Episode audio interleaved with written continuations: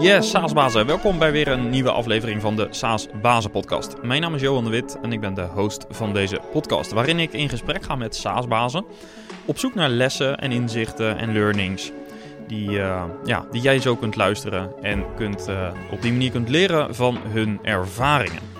Ben je zelf een Saasbaas en wil je onderdeel zijn van de Saasbazen community? Ga dan even naar saasbazen.nl om te kijken wat wij zoal doen om Saasbazen verder te helpen. En voordat we naar het gesprek van vandaag gaan, wil ik eerst onze sponsor Leadinfo bedanken voor de support voor deze show. Want Leadinfo is een Nederlandse softwareoplossing waarmee je precies ziet welke bedrijven jouw website bezoeken. En dat is ook eigenlijk niet alles, want je kunt bij Leadinfo ook gebruik maken van leadjam forms en van website personalisatie. Dit alles om meer uit je website te halen. En door het instellen van triggers en het instellen van notificaties en de diverse integraties kun je Leadinfo binnen hele korte tijd als een belangrijk onderdeel maken van je marketing en sales stack. Zelf gebruik ik het ook graag en mijn aanbeveling is dus ook om daar eens naar te kijken. Ga naar leadinfo.com/saasbazen. Ja, en het gesprek van vandaag had van mij ook gerust 4 uur mogen duren. Je hoort namelijk Patrick Polak van Newion en hij deelt ongelooflijk veel gave inzichten als je het mij vraagt. Newion is een VC met een imposant track record in B2B SaaS en Patrick heeft vanuit zijn rol als VC onvoorstelbare hoeveelheid SaaS-founders gesproken en begeleid en heeft bij talloze SaaS-bedrijven meegekeken. En ook dus weer vanuit die rol als VC een bijdrage geleverd aan interessante doorbraken en ook aan exits. Laten we snel naar het gesprek met Patrick gaan. Let's go! Ja, welkom Patrick in de SaaS-bazen podcast. Dankjewel. Leuk! Ja, heel leuk. We hebben elkaar natuurlijk al verschillende keren gesproken de afgelopen tijd. En het is super gaaf dat jullie... En nou eindelijk eens een keer in person. Ja, inderdaad. Dat is ook wel erg leuk. Ja. Het is toch allemaal heel virtueel geweest. Precies, ja, precies. Hij beweegt ook nog. Heel veel zelfs. Anyways, leuk dat je dus ook als partner van de community wil optreden. En niet alleen mij af en toe een beetje helpt, maar ook de SaaS-bazen in de community wil helpen. Daar gaat dat eigenlijk om, hè? Precies, dus super gaaf. Ik wil eigenlijk gewoon eens beginnen met een vraag. En dan zul jij ongetwijfeld ook wel vertellen wat Newion allemaal doet. Maar hoe is het voor jou nou persoonlijk om te investeren in SaaS-bedrijven? Ja...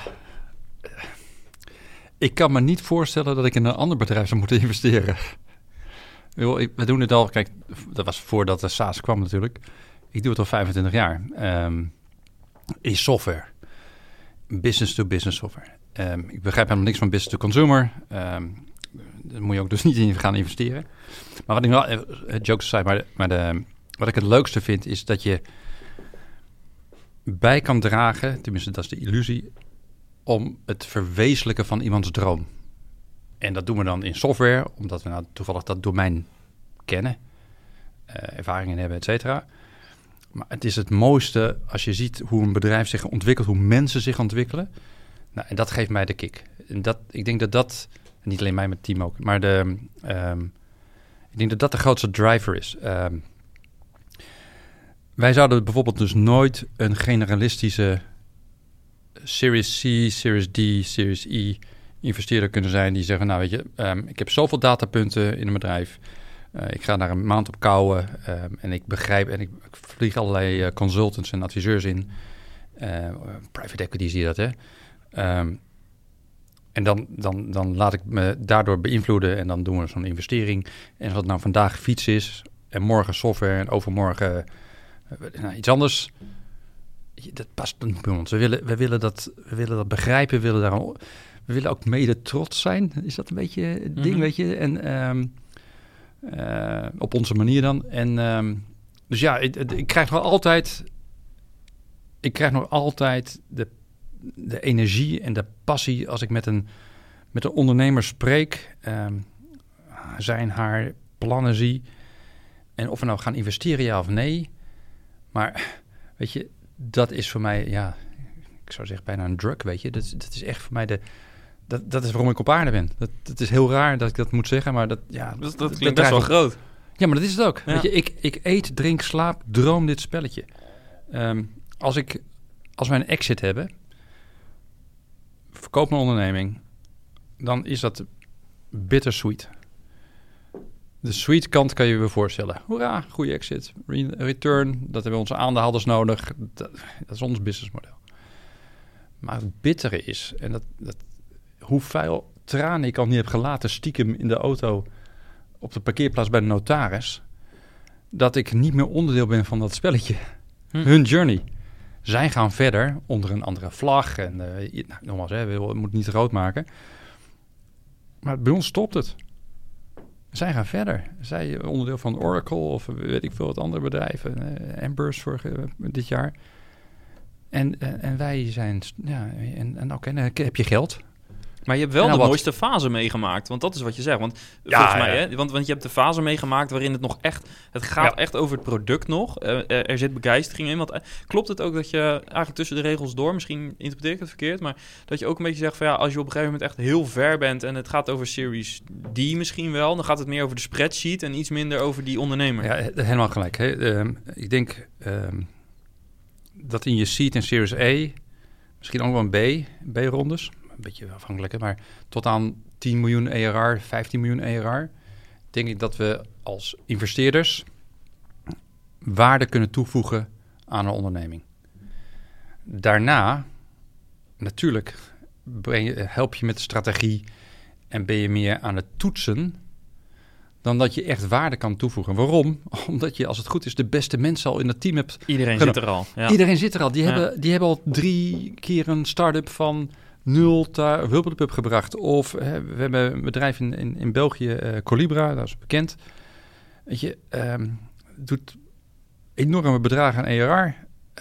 En daar zitten teams die al 3 IPO's hebben gemaakt. Ja. Denk je nou echt dat ze Patrick daar zitten te wachten om een briljante opmerking? In mijn stoutste dromen. Nee dus.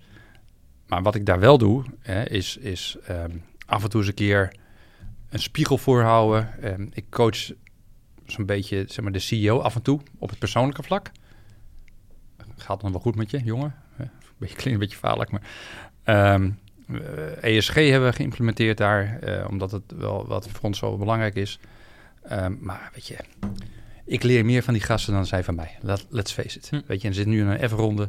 En dat heeft ook in de krant gestaan een paar weken geleden. Hartstikke goed. En ik ben blij dat ik daar aan de boord ben. Super gaaf om mee te maken. En alles wat ik daar leer en heb geleerd... dat implementeer ik direct als ik weer terugkom bij mijn seed-ronde... en mijn A-ronde in al die andere portfolio companies. Ja. Dus ja, weet je, in het begin... Ik denk nogmaals... van een investeerder, zeker in de venture kant, misschien growth wat minder.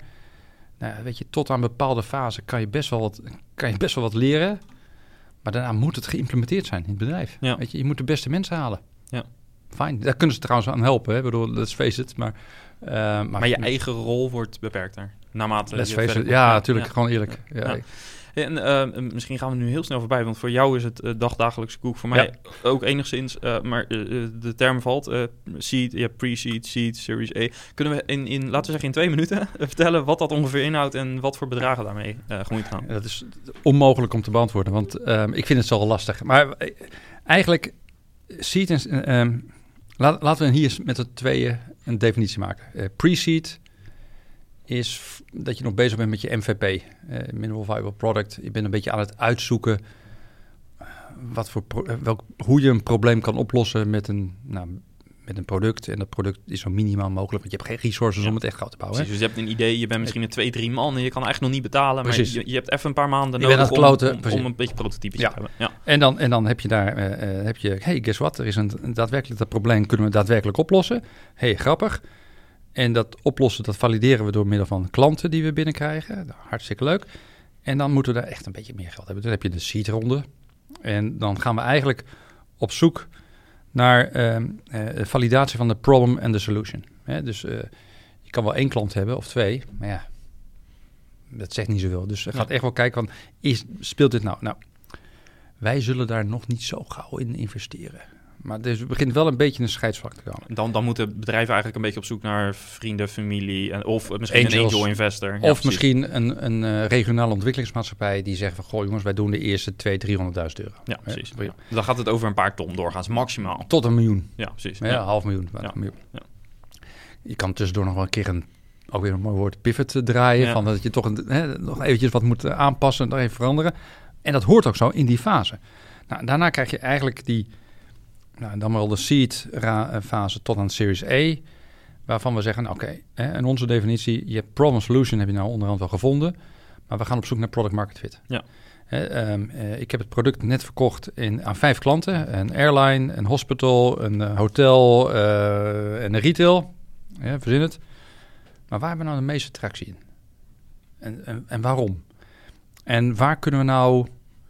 als we nou heel erg naar voren kijken... waar kunnen we nou category leader in worden? Waar kunnen we nou worden gezien als... misschien nog niet het grootste bedrijf... maar wel het meest innovatieve en met het beste product? En waar zit nou dit gat? Nou, ik ben ervan overtuigd... dat je nooit 5 verschillende proposities...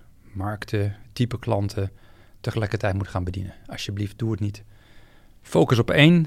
Stop al je resources erop en zorg ervoor dat je daar leider in wordt.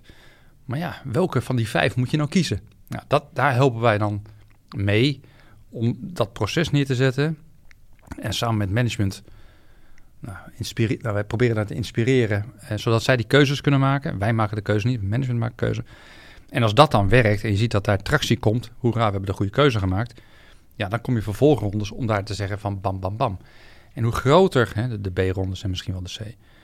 en hoe meer revenue en meer klanten je gaat krijgen... misschien in 1 domein... hoe makkelijker het wordt om naar andere domeinen te gaan. Hè. Net hadden we de hotels... en nou zometeen kunnen we de retail doen. Of, want je hebt een playbook en je weet... Precies, en je hebt massa. Ja. Hè, je kan laten zien van ik heb het niet 1 keer geïmplementeerd... ik heb het 100 keer gedaan. Of ik heb geen 1 geografie, maar ik heb er 3. En hoe verder je komt, moet een beetje denken... Ik heb nooit in dienst gezeten natuurlijk. Jij al helemaal niet. Het is een paar jaar tussen ons. Dank. Precies, bij mij ook. Maar als je de tegenstander wil overrompelen... dan wil je zorgen dat als je front in de oorlog te groot maakt... en je hebt te weinig resources erachter... ja. Dan ga je hem niet winnen. Dus je moet je front aanpassen aan de resources die je hebt. Hoe groter de onderneming of meer funding je krijgt... hoe groter je front kan zijn, hoe meer proposities je kan bouwen. Het is allemaal niet zo... het is allemaal niet zo moeilijk. Ja, ik zeg niet dat het makkelijk is, hè. Maar op zich, de gedachten zijn niet zo moeilijk... Zorg ervoor dat maakt het dan toch vaak zo moeilijk implementeerbaar? Omdat je ziet wel de dingen die je aanstipt... Ja. Daar zie je toch vaak dat de dingen misgaan. Want je noemt het niet voor niks. Daar gaat het fout. En hoe komt dat dan? Als het zo, want het is relatief simpel. Hè? Focus gewoon op 1 propositie. Dat is wat iedere VC zegt. Iedere start-up ondernemer die het al gedaan. En dan krijg jij plotseling de kans om geen €1 miljoen op te halen. Om die propositie helemaal af te maken. Maar vandaag krijg je €3 miljoen. Oh shit. Gaaf, ik krijg €3 miljoen tegen een waanzinnige waardering. En die waardering is gebaseerd op toekomst. Heel veel klanten. Misschien een extra value propositie. Ja. Dus dit klinkt misschien heel erg wij van WC Eend. Maar zorg er nou voor dat je je niet laat verleiden... door te veel geld te vroeg in te halen. Hè, naar binnen te halen. Want de druk van een VC... kijk, elke euro die ik investeer... dan moeten we een reële kans in hebben... dat ik daar €5 voor terugkrijg of meer. Ja, zo voor je fonds. Voor mijn fonds. Ja. Hè? Zo werkt zo'n fondsmetrics. Dus als er 3 in gaan, moet er 15 terugkomen. Als er 1 gaat, moet er 5 komen. Maar na die 3 komt er nog meer. Weet je, dus pak dat nou... ik zou bijna zeggen wetenschappelijk aan. Maar aan de andere kant, ja, je moet wel... ondernemers die krijgen de kans om dat te doen. Ga daar nou zinnig mee om. Maar je moet je moet tegen de druk kunnen. Ook tegen het verlangen. Ja. Hey, ik zou het ook moeilijk vinden. Hey, wij zijn nu bezig met een nieuw fonds op te zetten. €125 miljoen. En dat moet in de zomer 2022, ik ben net begonnen met fundraiser. En dan krijg ik, als ik met mijn toekomstige aandeelhouders praat... en ik zeg altijd, in een maatpak ga ik in de Kalverstraat aan de gitaar rammelen. Ik ben een beggar, een bedelaar. En dan zeggen ze, Patrick, waarom haal je niet €200 miljoen op? Nou, voor fees en size en aanzien bij mij in de kroeg. Als ik naar een kroeg zou gaan. Heel goed, in plaats van 150, 200. Ik hoorde dat grote jongens. Nee, want ik kan het niet wegzetten in mijn doelgroep, in mijn propositie, in mijn ervaring... In dat ding wat wij al 25 of 20 jaar doen. Maar dan gaat het eigenlijk om ego. Dus je moet je ego aan de kant kunnen zetten. Ja, als ik het dan heel plat zet. Toch? Je moet gewoon heel, weet je... Er is een methodiek. Volgt die nou? Ja. Maar er zit nog een ander ding in. En kijk, er is geen ondernemer op de planeet... die begonnen is met zijn bedrijf van niks... op basis van een strategie.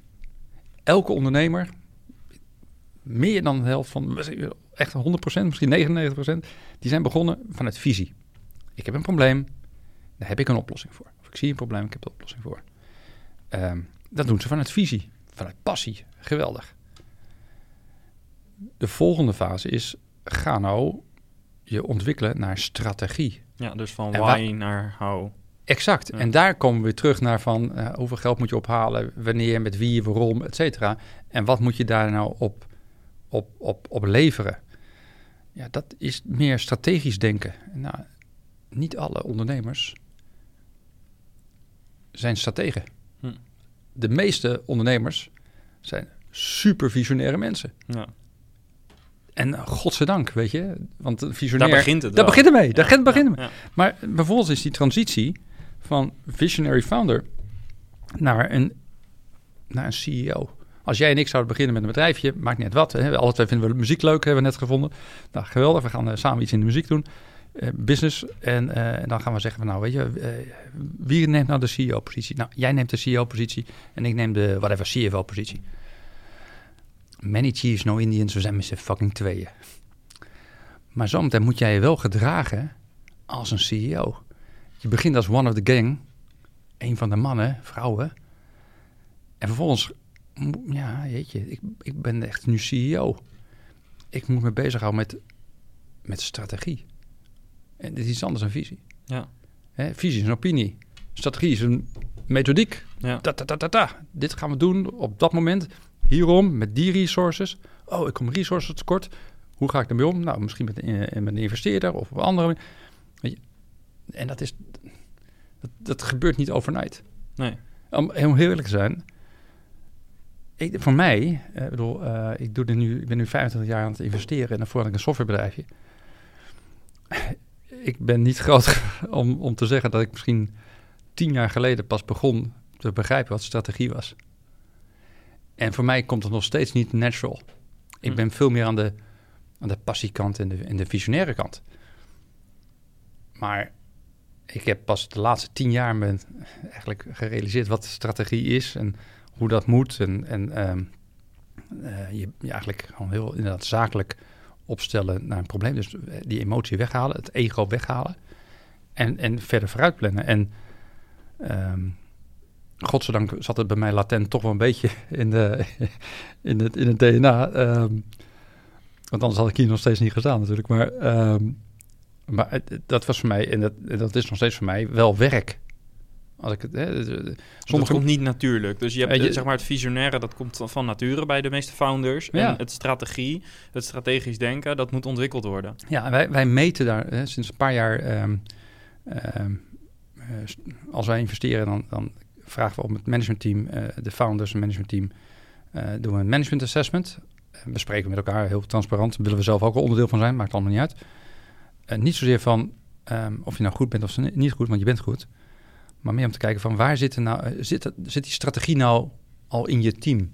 Je zegt, je bent goed, maar wat doe je ermee? Anders waren we al niet eens tot due diligence gekomen, zeggen. Ja, oké, want het komt dus in die fase. Niet eerder. Nee, zeker niet.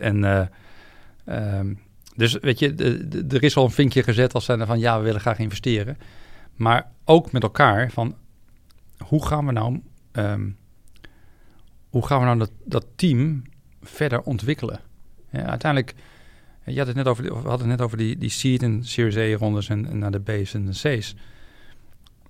Eigenlijk een groot gedeelte van wat we aan werk doen, of tenminste zo zien we dat, is het founding team helpen met de transitie van founders naar executive team. Dus dan praat je niet over product, dan praat je niet over markt, dan praat je niet over finance en cashflow.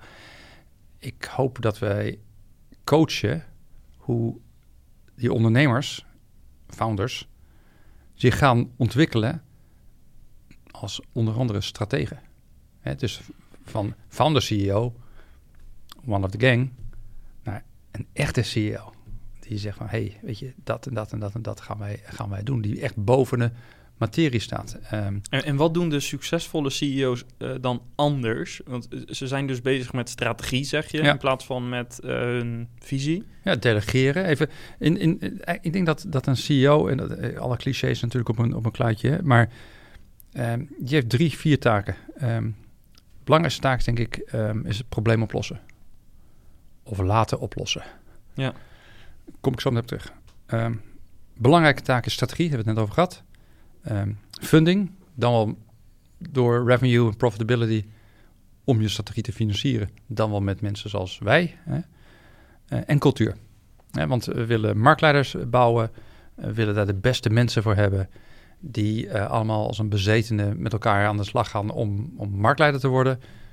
Als jij verkeerde cultuur vanaf dag 1 naar binnen harkt, gaan we dat niet voor elkaar krijgen. Hè? Dat is evident, cliché, maar het is wel.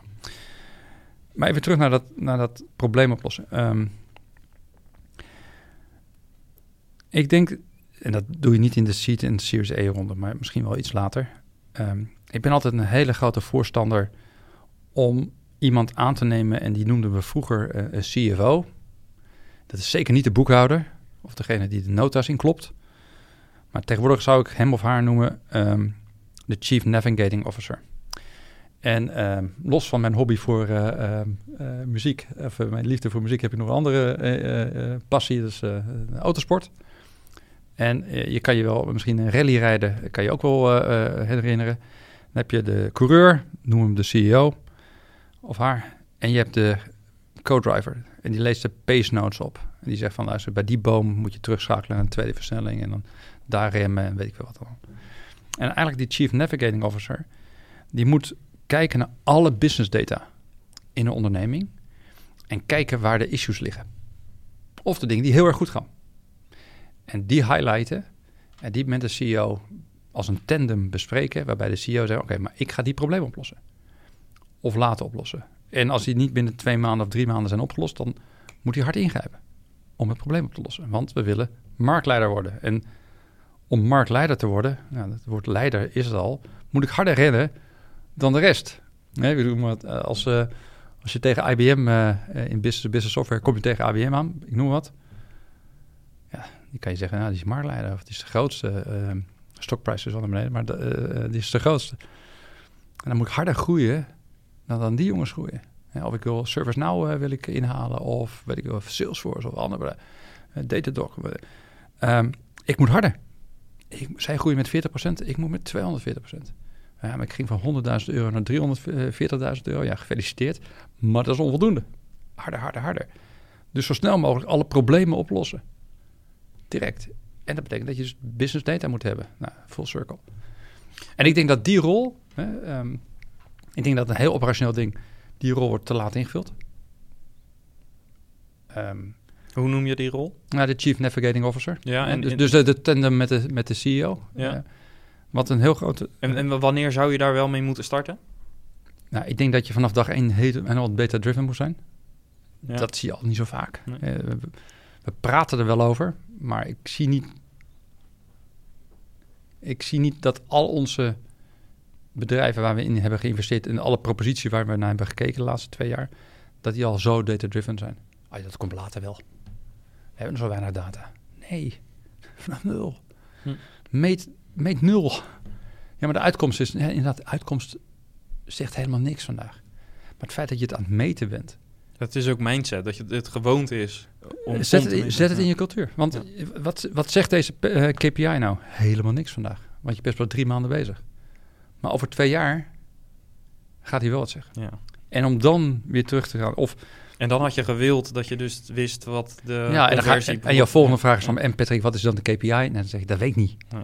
En dat is voor jou best anders dan... En het is een hele set. Maar wat ik kijk naar je hele onderneming... Dat machientje wat draait... of het nou een elektromotor is of een benzinemotor... of een sales- en marketingmachine of een... weet je, er gebeurt zoveel. Meet dat. Hè? Als je in een vliegtuig zit en je vliegt... dan weet jij dat die Pratt & Whitney motor of G's... die worden aan alle kanten met honderden sensoren worden die gemeten... en iedereen vindt dat logisch. Ja, jouw bedrijf is net zo'n powerplant als een GE of een Pratt & Whitney. Ja. Weet het. Waar ik benieuwd naar ben, is... je zegt eigenlijk, die veel founders die stappen te laat over op strategie. Ja. Wat doen ze dan in tussentijd wat ze eigenlijk helemaal niet zouden moeten doen? Dagelijks met de klant allerlei operationele dingen doen. Overal zich mee bemoeien. Dus eigenlijk veranderen ze, zeg je, van een soort visionair in het begin. Hè, dus voordat ze eigenlijk het product bouwen, veranderen ze eigenlijk in pragmatici. Ja. Al heel snel. En dit is exact ook wat ik veel zie bij founders trouwens.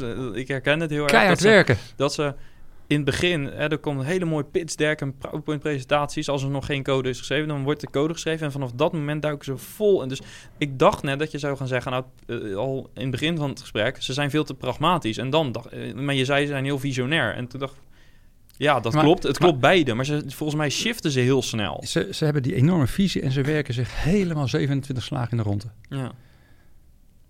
Maar is dat... Even... We praten hier over nuances, hè? Maar is dat nou het belangrijkste? Natuurlijk, als je niemand om je heen hebt en je geen resources... weet je, somebody has to do it, right? Maar uiteindelijk denk ik dat een goede CEO moet zorgen dat die mensen bij... En dat is een cliché weer, hè? Excuses, guys. Alleen maar clichés. Je moet zorgen dat je de allerbeste mensen om je heen verzamelt. Want alleen dan kan je... Ik weet helemaal geen fluit van voetbal. Maar als ik in een voetbalelftal zou zitten... bij mij in Deventer in de buurt... dan weet ik zeker dat we geen Champions League gaan spelen. Ja, iedereen begrijpt dat, Polak. Tuurlijk. Maar als... ik bij Paris Saint-Germain of zo, whatever. Mm-hmm. Die kopen alle topspelers op en die spelen hoofdklasse. Super hoofdklasse. En iedereen begrijpt dat. Oké, fast forward bedrijf.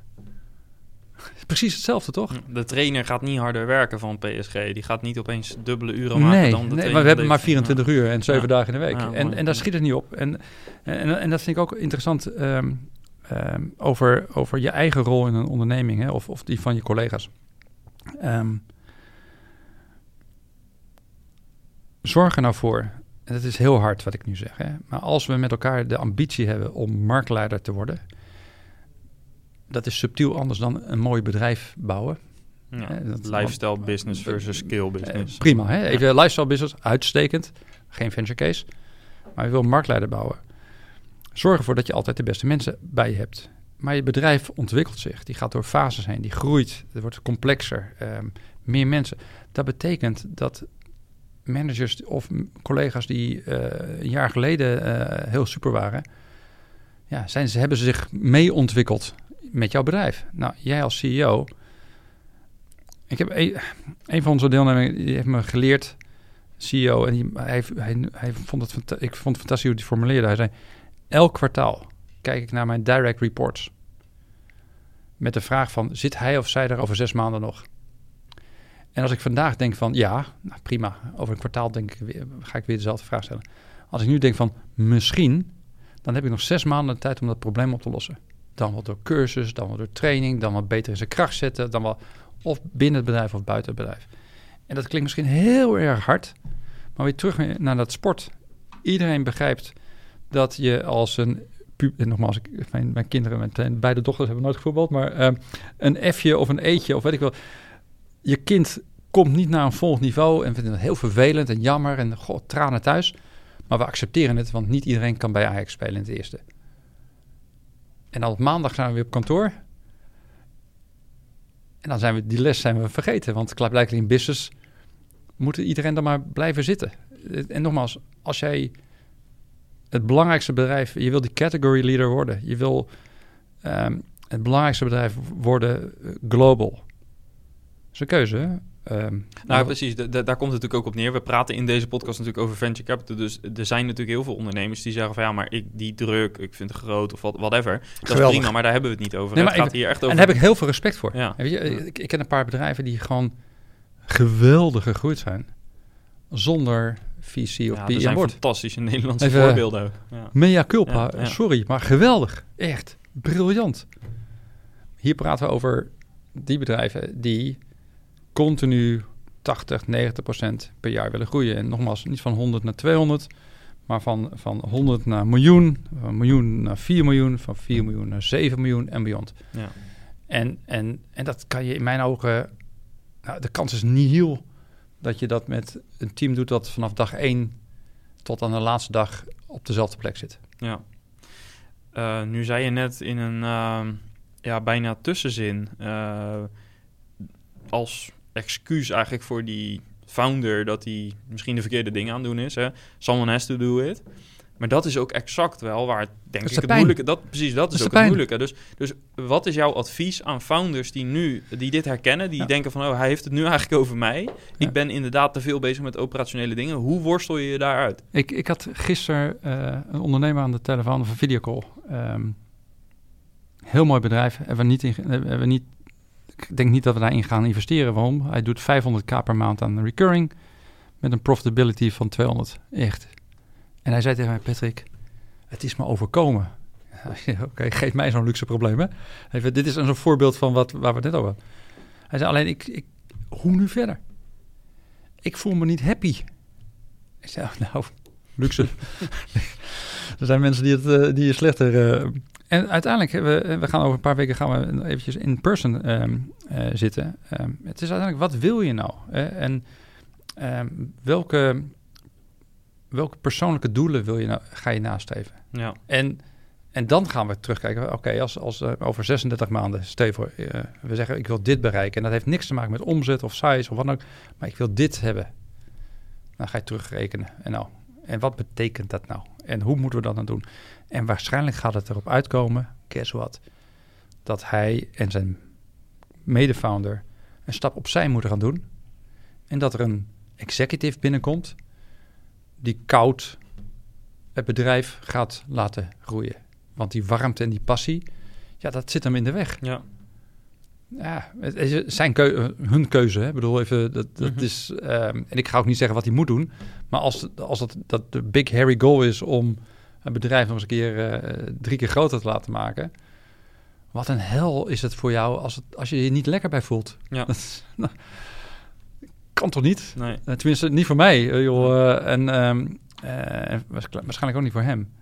Dus waarschijnlijk... komt dat daar er wel uit? En dan komt de volgende vraag, en waar moet iemand aan voldoen? En hoe ziet of zij of hij daaruit? En al die andere dingen. Maar die transformatie die transitie van een founder naar een CEO, dat zijn er niet veel. De CEO in de echte zin der CEO, hè? Er zijn er niet zoveel die dat echt voor elkaar kunnen krijgen. Nee. Ik ken een paar geweldige CEO's daarmee, die nooit founder konden zijn. Ja. Die zou ik nooit in een seat of Series A... als die zouden komen... We hebben een aantal mooie ritjes gehad. En als die zouden komen van... hey Patrick, ga je me mee in mijn volgende avontuur? Ik ga iets nieuws opzetten. Dan denk ik... weet je wat? In de B-ronde was jij briljant. Maar in de seed-ronde... ? En andersom. Ja. Nou, en het is eigenlijk duidelijk... want dan zijn we eigenlijk weer terug bij het begin... dat vraagt eigenlijk om heel andere skillset. Ja. Vanwege de tijd moet ik je de laatste vraag al gaan stellen. Nu al. Want we hebben echt nog maar een paar minuten. Dat komt door een vervolgafspraak. Een woord helemaal in het begin viel mij op. Ik vroeg hoe ervaar je het om te investeren in SaaS-bedrijven? En al binnen een paar zinnen viel het woord illusie. Een vraag die ik daarbij heb is ook eigenlijk aangevuld met een tweede vraag. Ik zal het niet te complex maken. Ik sprak een tijdje geleden een VC die weer ging ondernemen. Althans, die was alweer gaan ondernemen. Omdat hij zelf ervaarde dat hij te veel langs de zijlijn stond. Het woordje illusie, dat viel daar ook in dat gesprek. Hoe ervaar jij dat? Het aan de zijlijn staan. Zo ervaarde hij dat. Ja, ik Het begint met ondernemerschap, het begint niet met venture capital. Dan moeten alle luisteraars die venture of angels geld willen ophalen. Het begint bij jullie en niet bij die mensen met dat geld. Zonder jullie hadden wij geen baan. Dus dat is vergeet dat nooit. Ik ben geen ondernemer. Ik ben ondernemend. En ik kan vandaag ondernemen uit een bijzondere luxe situatie. Maar ik denk niet dat ik datgene wat ik 29 jaar geleden ging doen, dat ik dat nu nog een keertje kan doen. Hè? Dus ik ervaar langs de lijn staan niet als langs de lijn, als een negatief. Ik denk juist dat het de kracht van Newion is om vanuit juist die langs de lijn positie, een minderheidsaandeelhouder, iemand die hoopt te inspireren en een negatieve connotatie te beïnvloeden, dat we daar waarde bij voeren. Maar het klinkt misschien heel raar, maar ik ken mijn plek op de planeet. En dat is niet aan de front aan het voorfront, maar dat is daar net achter. Ik wil niet zeggen dat we vreselijk trots zijn op het werk wat we doen, hè, en daar heel erg blij van zijn. Maar weet je, het zijn ondernemers, niet ik, hè? Niet ik. En het kriebelt nooit? Dat je denkt van, ik zou nu even die positie in willen nemen, omdat want ik weet, in dit geval weet ik het antwoord. Dat zal toch voorkomen? Ja, maar kijk, ik mag binnen de definitie ondernemen, mag ik Newion naar volgende niveaus brengen. En als je Newion vandaag ziet en je vergelijkt het met 5 jaar geleden, of we bestaan dit jaar 20 jaar. 20 jaar geleden is een compleet andere onderneming. Daar ben ik super trots op. Maar ten eerste heb ik geen enkel idee welk probleem ik zou moeten oplossen. Weet je wel, problem solution, dat gaat helemaal niet werken. En ik moet zeker niet operationeel actief worden. Dat is veel te lang geleden. Dat is 25 jaar geleden.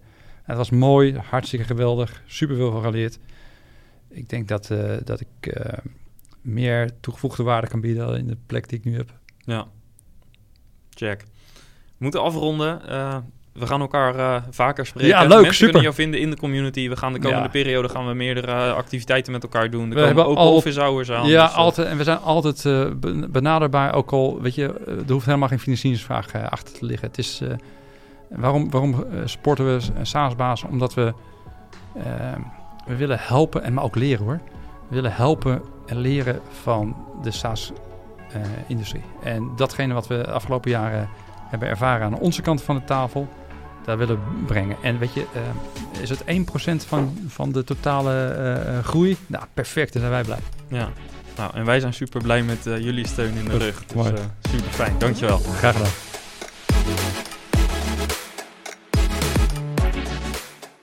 Yes, en ben je op zoek naar meer inspiratie? Schrijf je dan in voor de Saasbazen Meetup. En luister niet alleen naar het laatste SaaS-nieuws, maar krijg ook een inkijkje in case studies van andere SaaS-startups en scale-ups. En neem zelf ook actief deel aan het gesprek. Ga naar saasbazen.nl en klik op Meetup voor meer informatie. Bedankt weer voor het luisteren. Laat een review achter om ons te helpen om de podcast steeds beter te maken. En hopelijk tot volgende week. Bye bye!